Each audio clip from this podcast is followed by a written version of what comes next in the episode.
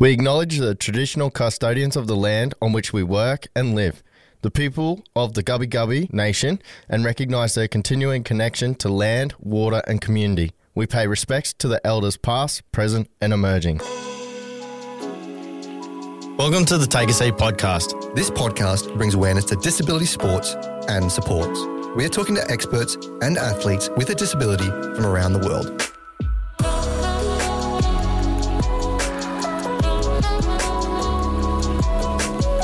Boys, time for the uh, sponsorship read. Let's get into it. Of course, we want a website, uh, some details about their programs, and maybe where people can find them on the socials. Yeah, love it. Well, we'll start off with a website. So www.suncoastspinners.com.au Good. is where you can find all of their upcoming information about any events, tournaments, local programs, uh, where to be, and what time. Uh, Spot on, Jimmy. Great. Over to you, Cam. Definitely Instagram, Facebook, YouTube.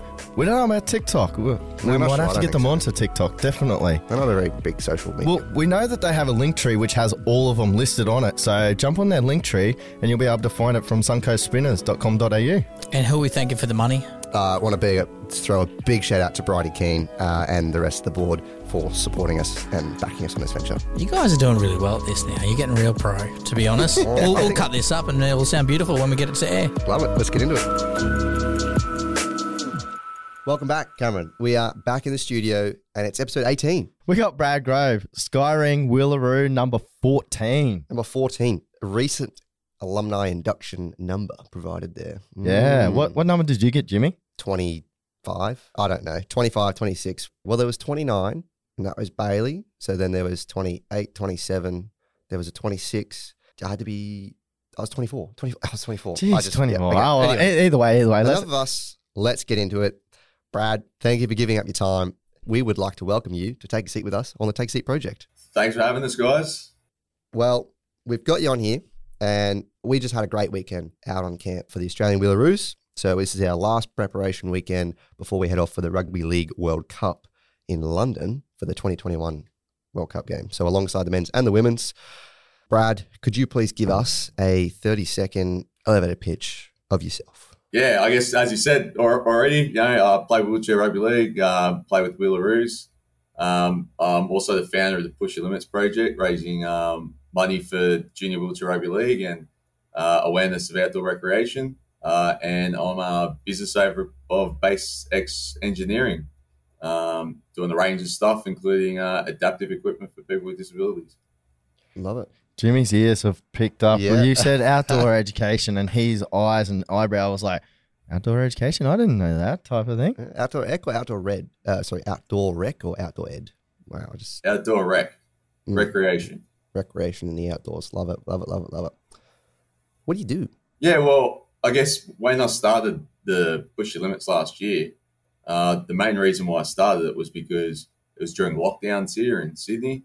There was obviously doing a lot of stuff regarding uh, people trying to get people to go out and do exercise for their hour, but for people with disabilities, we rely a lot on indoor facilities. Well, everything was closed.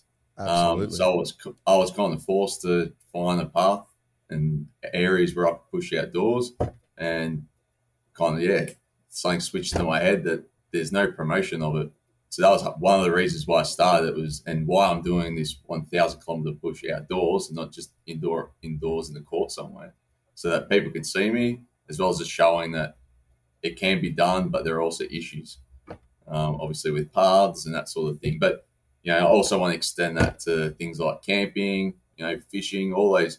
You know, for some reason, there's this idea where disability sport is this one thing, and no one really talks about just hobby recreational side of things. I think that's a big part. You know, we don't we you know we get a lot of people trying to start wheelchair. We're trying to get people into wheelchair rugby league, and it's just not something they're interested in. Um, but they can't do anything else because they haven't got the ability to do outdoor recreation. So yeah, that's the second part of the Push Your Limits project. We've spoken about this product before, and Omeo, they've actually recently started putting attachments to their wheelchairs for fishing rods. Um, it's the first one that I've seen that actually does it. Um, and my partner Natalie, she works at uh, uh, well works within uh, Anaconda and things like that, um, doing merchandising for another company called Monaco. And most of those companies that are in Anaconda now are actually doing quite a few adaptive changes to clothing and ski boots and all sorts of things to be able to get people into the outdoor hobbies, as you say, not not sports or anything, but an actual hobby, which is really cool. Who was the um?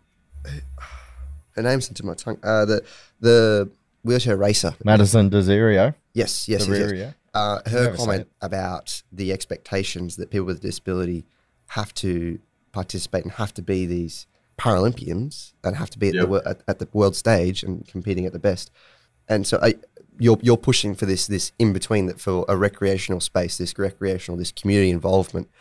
And from what we spoke about on the weekend was the idea of which aligns so well with what Cam and I are doing is creating that awareness and, and bringing the wheelchair community or the disability community out into the public and creating that inclusiveness, sort of uh, merging the two together. Yeah, pretty much. So I, I think there's so much separation for people with disabilities from the regular community.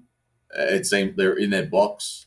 You know, I, I use the biggest example as, yeah, I, I've been out the front of my yard gardening. Or you go to the shops and people like you get the stairs and all that stuff and you, you know you don't know how you, people don't know how to talk to you and there, there's this different approach I guess that people regular people normal people however you want to name them have towards disabilities and because of that the idea of disabilities doesn't get normalized because there's just not that many people out there so if if people with disabilities want to kind of be seen as just regular people, they need to be entwined in that other community, if that Yeah. makes sense. Yeah, yeah, not segregated, that's not sort of.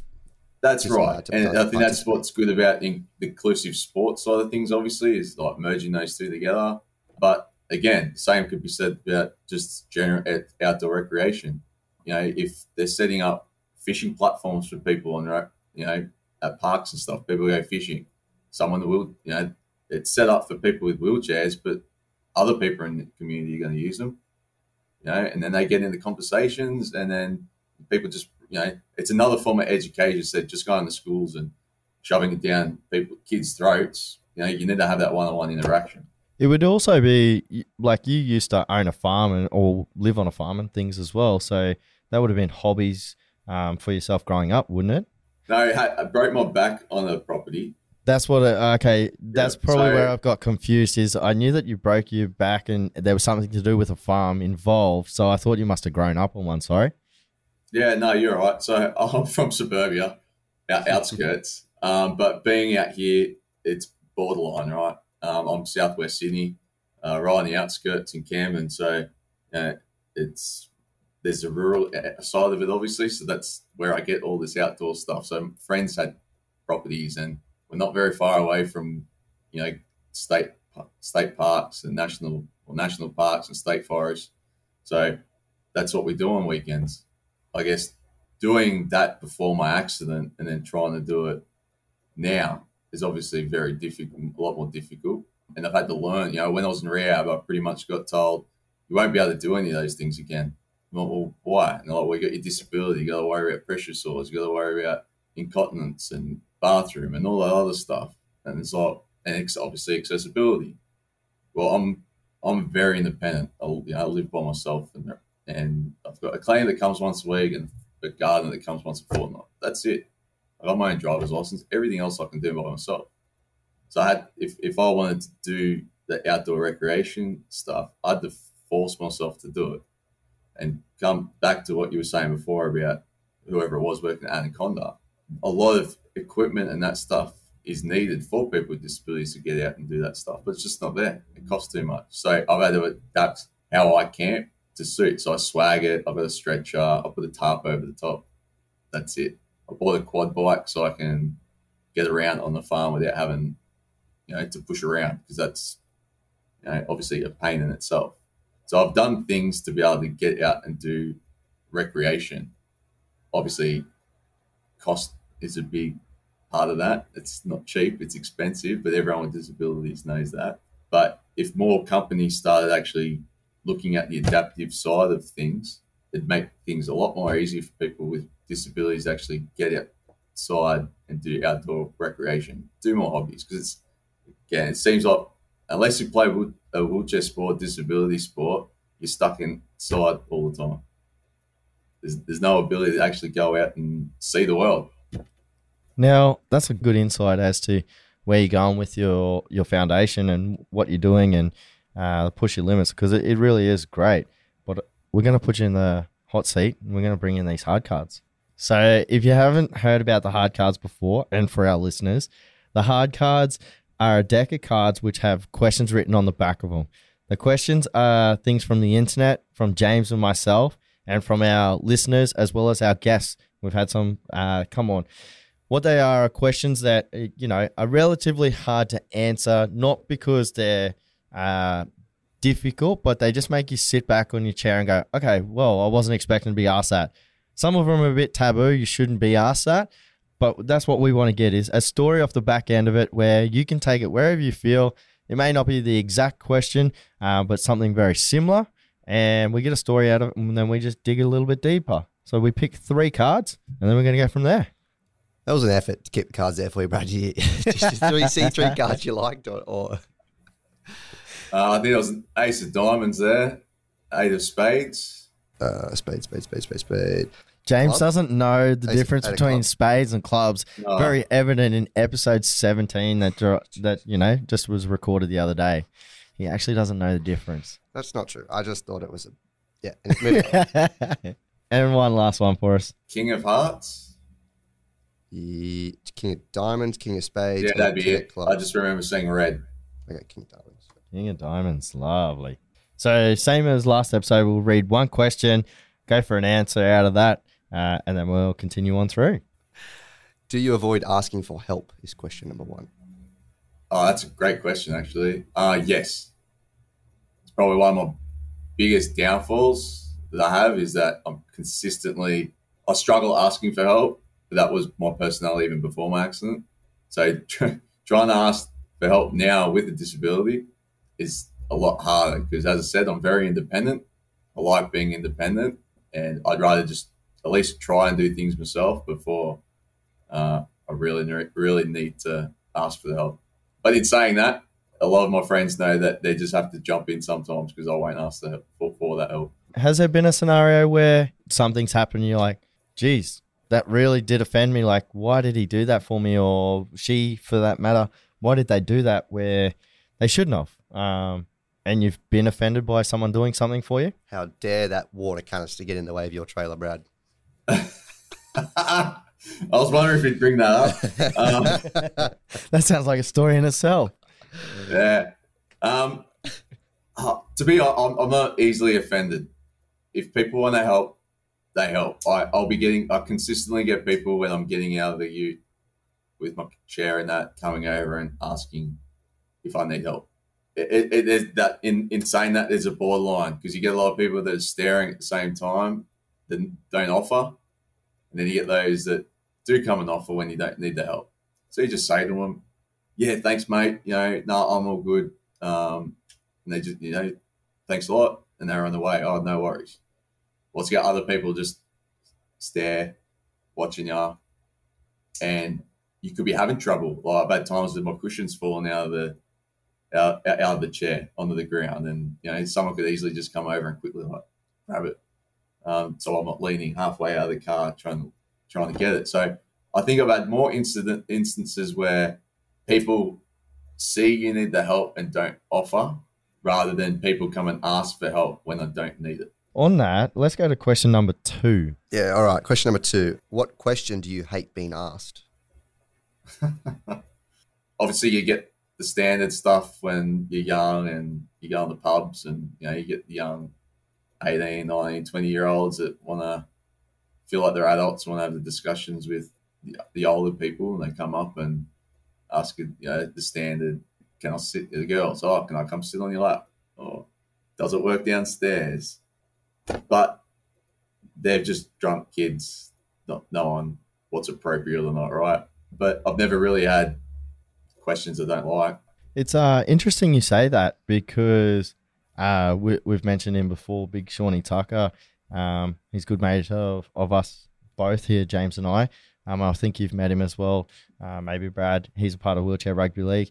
And uh, whenever we've gone out or been out and seen him out, a lot of women do come and sit on his lap in the nightclub.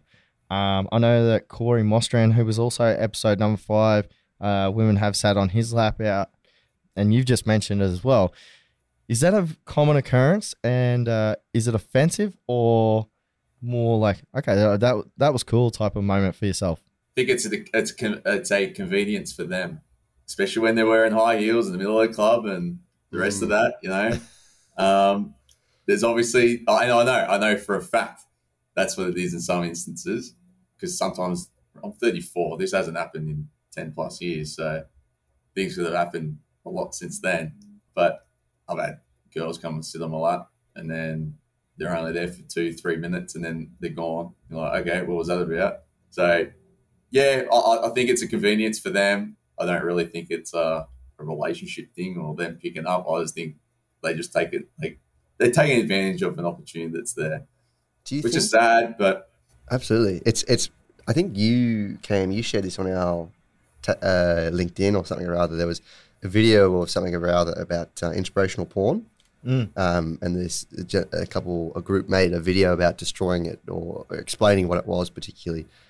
Do you think it somewhat has a somewhat of a tie-in with, with inspirational porn? Like the idea of, let me just run you through a quick example as to what was in the video. The video sort of depicted a, it was a, it was a basketball team all with intellectual disabilities, I believe, but then it was like it was portraying the able-bodied male participant uh, as the minority and flipping the flipping the script, if that makes sense. So there was a full team of uh, people with uh, intellectual disabilities, and it was like, oh, we're going to give Marty the ball, and it's like, oh shit, are we really going to do this? Yeah, I've already spoken to the other team's coach, and they're on board, and they're gonna, we're going to let him take the shot. And then it was like a snapshot to like his parents you know, like, oh, like we're so proud. Like he's he's always been a non-disabled child, and it's so great for him to be involved in this and and blah blah blah. It was really interesting to watch actually, and you, are sitting there like, and I myself was was sort of uh, sitting back and thinking, is this inspirational porn or is this something? I, like I was questioning what inspirational porn is myself because I've seen that done at basketball and I've seen it done at rugby, and I'm always there. I'm like, don't go light on them. They're like they're here to play the sport, and the sport is either getting hit or getting the ball taken off their lap. Like that's going to happen, you know. So, do you think at some point that there is some link between I don't want to specifically say women, so it's just in my experience is what I've seen with friends. women seem to be a lot more doing it than men. But it's not like a man time, goes and sits on another man's lap. It's kind you see them going up and having a yarn with them. Yeah, yeah, yeah. True, true, true. So I feel like it's that same thing, just different ways of showing that. Anyway, um, do you think that that the idea of those young groups, those young people coming up to you and Sean and Corey and anyone with a, uh, that that they see in a wheelchair that comes up and tries to yeah, I, th- I, think provide some inspiration. It's it, uh, no, I, I, see it as like uh, if Brad was you or I or anybody else in the club, would that woman come up and talk to him if he wasn't in the wheelchair? I think that's it. Uh, the chair the motive, and is that an issue? And and yeah, how it, how would you feel, Brad? Yeah, I think it is. Back to what you said about males being involved, th- and in that conversation is I've had m- many a time where I've been by myself and you get the guys coming up, and usually in this case it's a lot older men will come up and oh how you going mate? Again drunk you know alcohol plays a big part of this. But they'll come up oh gay mate. How you doing? Yeah good. I'm such and such. Next thing you get in this life spiel about what's wrong with their life and trying to compare it with yours so it seems like they're trying to make you feel better about your disability because theirs might sound worse. Mm. Does that make sense? Yeah. Mm. Trying to validate themselves through your your situation and your story. So they're trying to make yes. you feel better, but them also feel better. That yeah, it's that which which is which is the lesser of two evils type of situation. That's right, and you can get stuck in a conversation for hours. Unfortunately, because you don't want to be. I've had guys just start like using you as a counselor, like start asking questions and crying and all this stuff. So you end up to an extent feeling like, and at the start, I thought it was just people thinking, not that they're drunk, you're drunk, you're having a conversation, that's just the way it goes. But then after a while, you start picking up, hang on, this is happening almost on a weekly basis. What's going on here? And I quickly realized that, yeah, I think that's what it was. I was being used as A a form, yeah, as a convenience for them to let all that crap out because Or it makes them feel off their better heels. about themselves. The Take a Seat podcast is in your ears thanks to the Suncoast Spinners. The Suncoast Spinners are a wheelchair based sporting club. They run social inclusion programs, including but not limited to basketball and rugby. If you want to get involved with the Suncoast Spinners programs, you can just rock up at Mergen, Morayfield, and Sippy Downs on Wednesdays, Fridays, and Saturdays, or contact them on Instagram, Facebook, or their website www.suncoastspinners.com.au. The Suncoast Spinners programs are for people of all ages and abilities. They're looking for players, officials, and volunteers to help with all of their programs. So make sure you check out the Suncoast Spinners on Facebook, Instagram, or on their website again, www.suncoastspinners.com.au. We do have a third question that we haven't asked yet. That's a lovely segue. Just slide across the room there like that. we might we might touch back on that. But anyway. Question number three: What are you currently involved in? Oh, what aren't I involved in is probably an easy question. Obviously, the Wheelchair Rugby League World Cup's coming up. Uh, heavily involved in that, but I've always been involved in Wheelchair Rugby League in general. The Push Your Limits project, pushing the thousand kilometres. I've obviously got my business that um slowly developing and building. Uh, I'm a fitter machinist by trade, so you know, that's a lot more mechanical engineering side of things. So trying to get that up and running. Uh, I guess from a hobby point of view, I think camping, uh, do a lot of CrossFit PT. Yeah, I guess that answers that question. Yeah. Can we, Shortly, can we touch anyway. on the Can we touch on the uh, Wheelaroos? Yeah, like sound? so someone that wants to get selected for the Wheelaroos in the future, what what's the process of getting into that next World Cup? So the next World Cup's three years away. How did you get involved in it? Or what got you to the point of being a Wheelaroo? And both of you are going to be able to have a good conversation because even myself, I, I want to be a part of the coaching staff, or even maybe if I improve my wheelchair skills. James, You hear that, Brett? yeah, maybe, maybe. Does Brett listen to these? but yeah, how, how does someone get involved in, in that that selection process, and how what is the selection process and things? I think from my perspective, it's a bit kind of be a bit different from what it is now, what will be in the future. You know, I, I started the sport the day it started in Australia.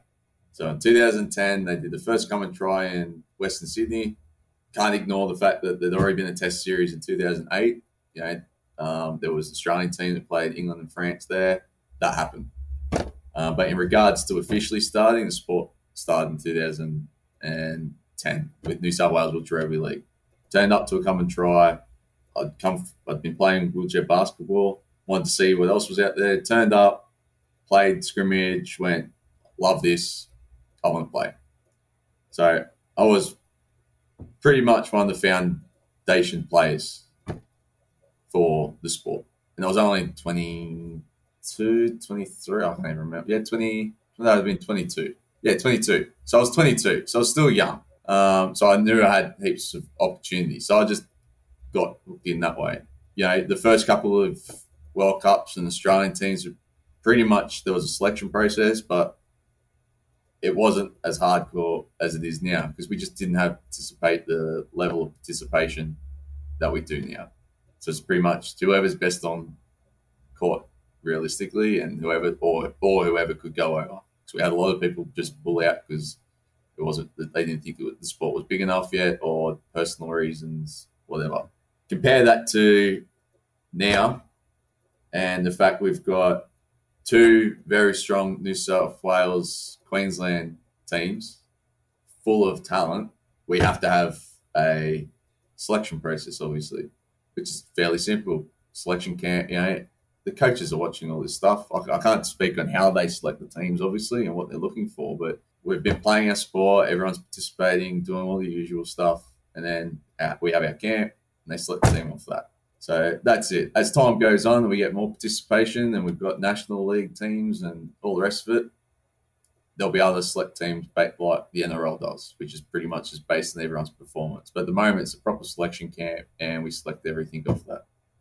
Yeah, I think also the state of origin plays a major a major part in selection process as well, and that's kind of like the, the, the pinnacle uh, from my from my opinion would be the pinnacle of the sport within Australia, uh, Yeah. as it is the running game. Like for the sport within Australia, that's the pinnacle game that you want to play, um, and that's where you can stage your performance and push to be in the Australian squad. That's where you'll you'll show your dominance and show Mm. your your worth. Now I'm going to throw it out there, and you neither of us have to answer it. I feel like I'm on the hot seat. The way, the way he just looks at me and he's like, Well, both both of you are a part of the Wheelaroo squad, so um, you don't have to answer it. I, I'm just an outsider perspective that has, you know, a little bit of involvement in the sport. What are your thoughts on the fact of the the ratio selection between disabled and abled players for the World Cup?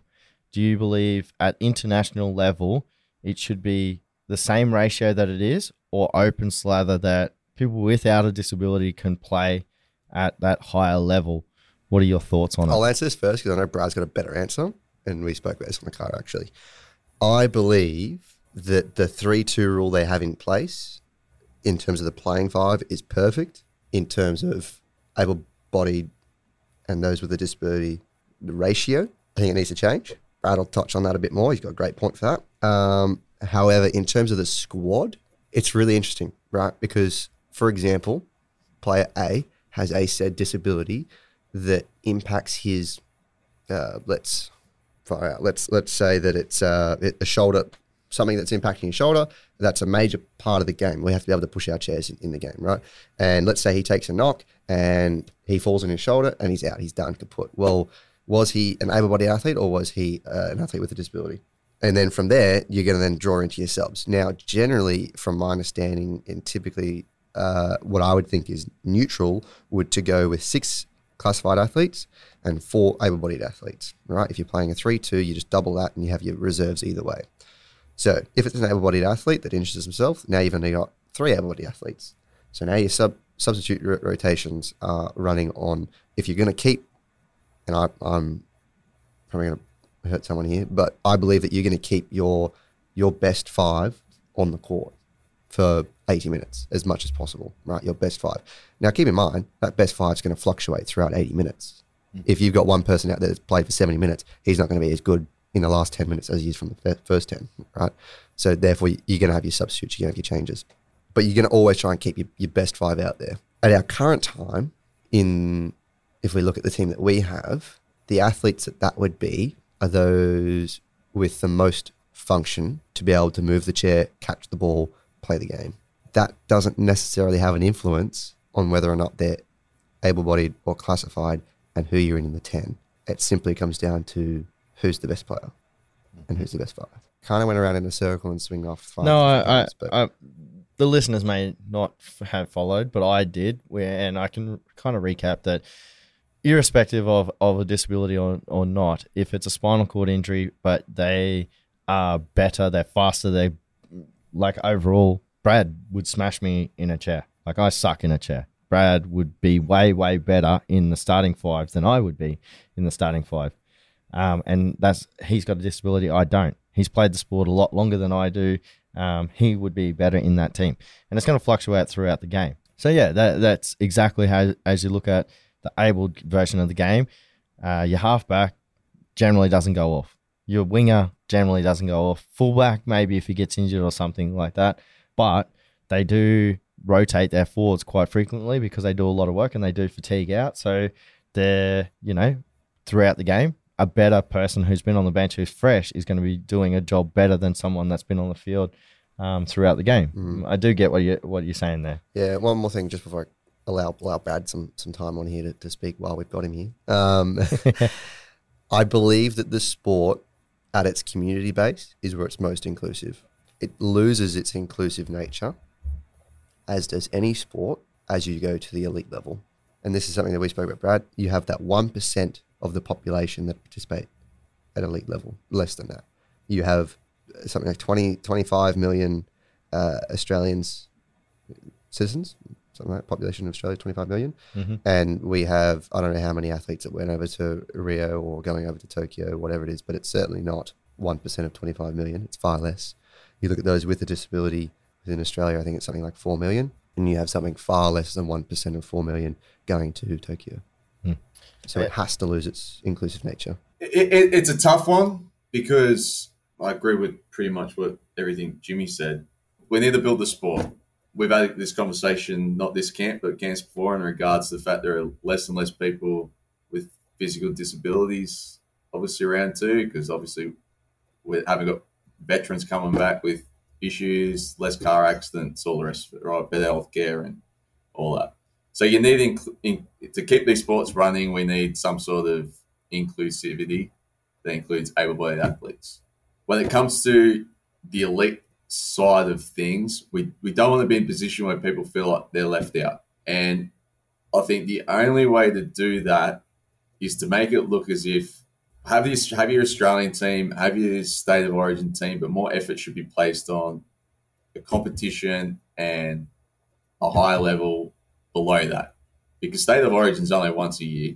Internationals once every four years. So If you're lucky, you have maybe a tour every two. yeah, if you're lucky. So there seems to be this idea, unfortunately, where a lot of, and we, we, we've copped it with wheelchair rugby league because of the able bodied rule, where we've lost dis- disabled athletes because they felt like they've lost their spot in the Australian team. And they go, well, that should be my spot because it's a wheelchair team because it's a disabled disabled sport. I don't see it as a disabled sport. We, we, we label it that because obviously people got disabilities. It helps with funding and the rest of that. And we've got our we got our programs associated with the disability side of things, but it's a wheelchair sport. So it shouldn't just be limited to people with disabilities. There are plenty of people that've got permanent injuries as well that aren't classified as having a disability. They can't play any sport, but they're in some cases they're also labeled as an able-bodied athlete. There's a big population that you're excluding as well. They can't play the running game. They can't play the disabled game. What have they got? Nothing. So having that in that able-bodied rule, if they're labeled as able-bodied, at least lets them participate. I think um, someone like Zach up in Townsville, you know, he's in that that group.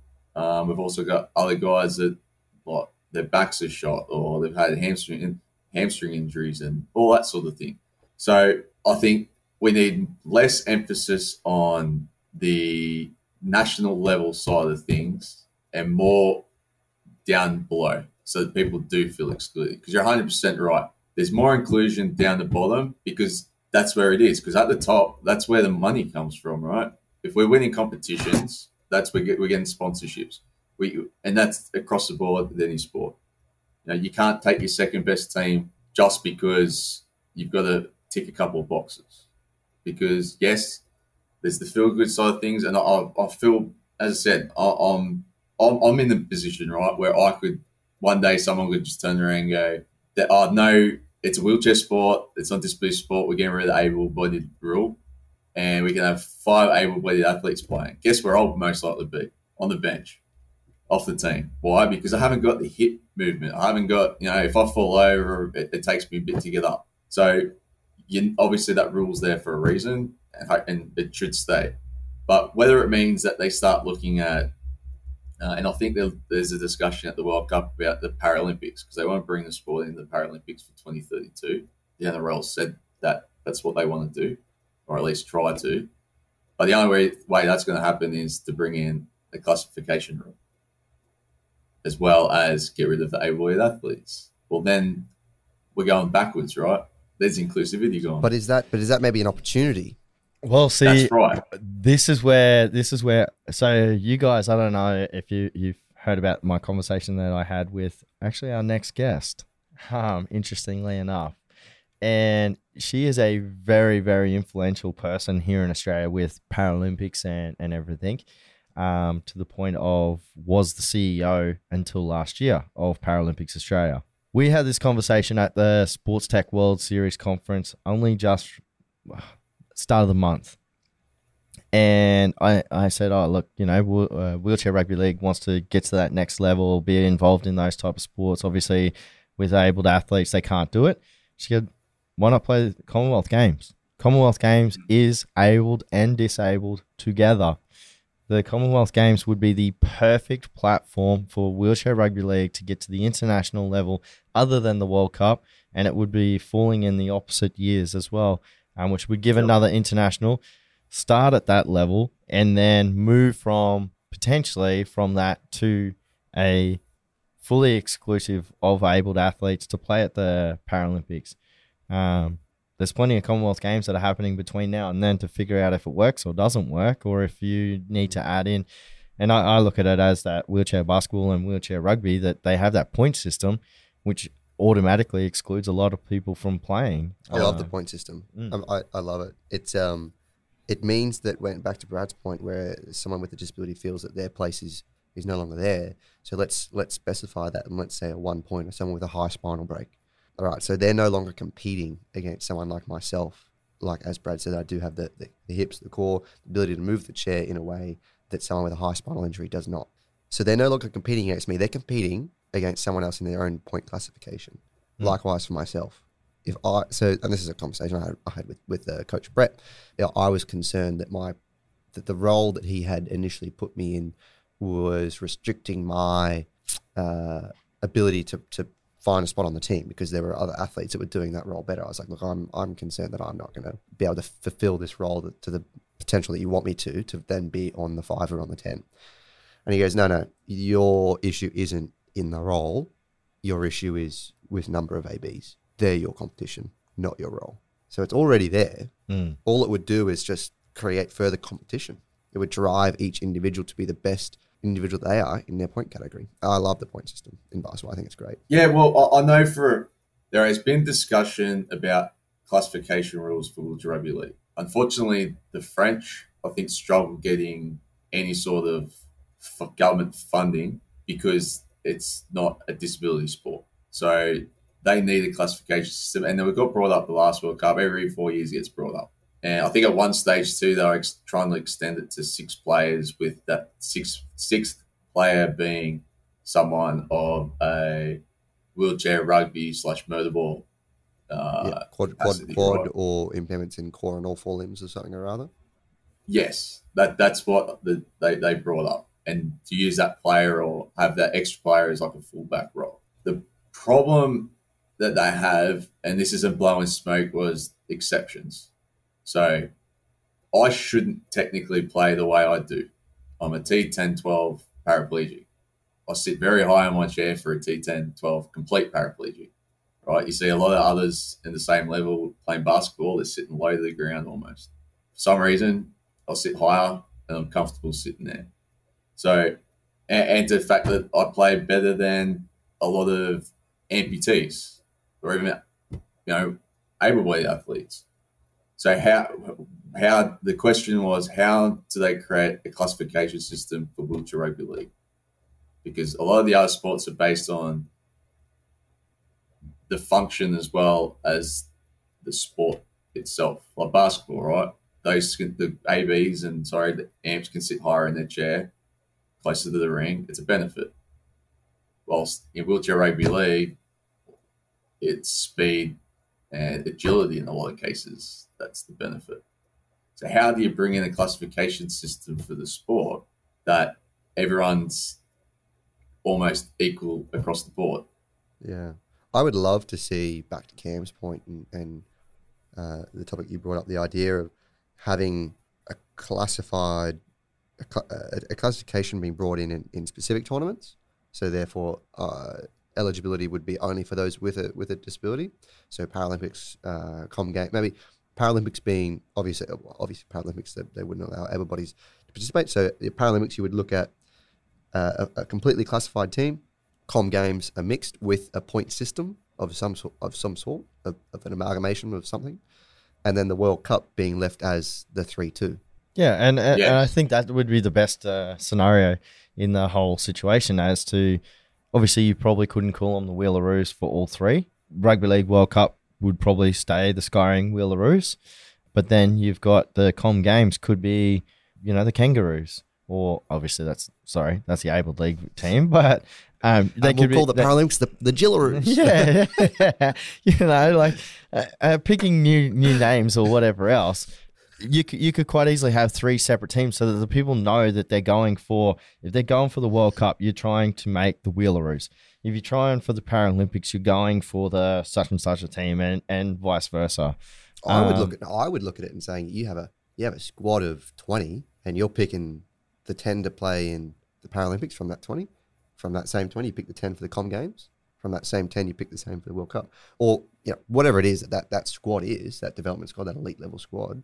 I would think that that's like the I can't draw with my hands. That's, this is a podcast, James. Um, He's trying to demonstrate like a with his hands and everything, so that one Brad can see what what, what he's Yeah. trying to explain, and we're listening for I James remember that. listening. Yeah, I'm thinking. I'm thinking that you have a pool of athletes that you would draw on for each specific tournament, and they would each compete and train together in between. Is that not for me? That would be the dream. Like, Yeah, well, at the end of the day, it's, it's participation, right? Yeah, It, it's a, anything we can do for this, and not just out. You know, I think we're obviously concentrate a lot more on wheelchair rugby league because that's our sport, but it should be across the board. Like the more opportunities you give people to play at a higher level, the more people you're going to get participating. hundred percent. when I played uh, the the abled version of the league, um, it's all about the mates and the your teammates Yeah. and your friends and the people that are involved and the community that's built, rather than necessarily the sport and yourself playing it. And I was wondering if that if you had the same sort of mentality that you play it because of the community that you've been involved with, um, rather than the actual sport itself, like the physical playing of it. That's pretty much the best explanation.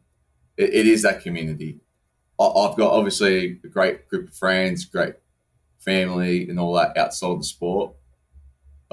This gives me that opportunity to get out, meet new people, h- hang around with people, and do something with that I'm passionate about with a bunch of other people. Because all you know, I've got my friends and family, but not all of them play wheelchair rugby league. Not all of them like fishing. You know, we've all got different opinions on things, but this is my opportunity to play with and hang around with people with the same passion as me.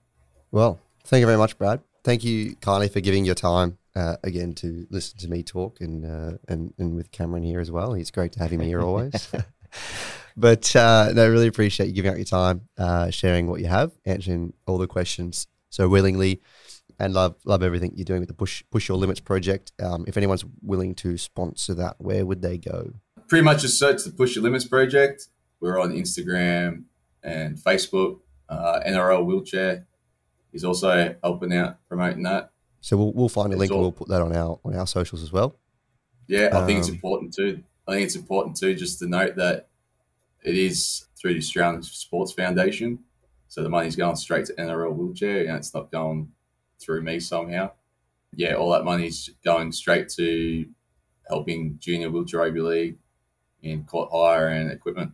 Love it. Perfect. Love it, love it, love it. Love everything you do, advocating for the sport, the integration. Hopefully, someone will listen to what we've said and, and take into account perhaps having NRL, wheelchair NRL in the uh, Paralympics com games. Um, I'm sure that conversation of the point systems and the ab body involvement will continue to give us nightmares for at least the next four years until the next World Cup. But um, no, thank you very much. Uh, greatly appreciate your time. Yeah, thank thank you. And uh, I want to say congratulations on uh, Wheelaroo number 14 represent Australia. And at the end of it, I would love to see a uh, trophy return home in our in our grasps. No worries. Thanks guys for the opportunity. Much appreciated.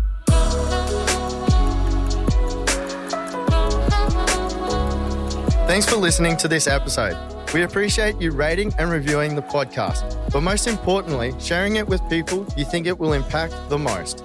Before we go, again, a massive thanks to our sponsor, the Suncoast Spinners. The Suncoast Spinners are a social wheelchair based sporting club. They operate multiple programs for people of all ages and abilities in basketball, rugby, and more. Follow the Suncoast Spinners on Facebook, Instagram, and find out more about them at suncospinners.com.au.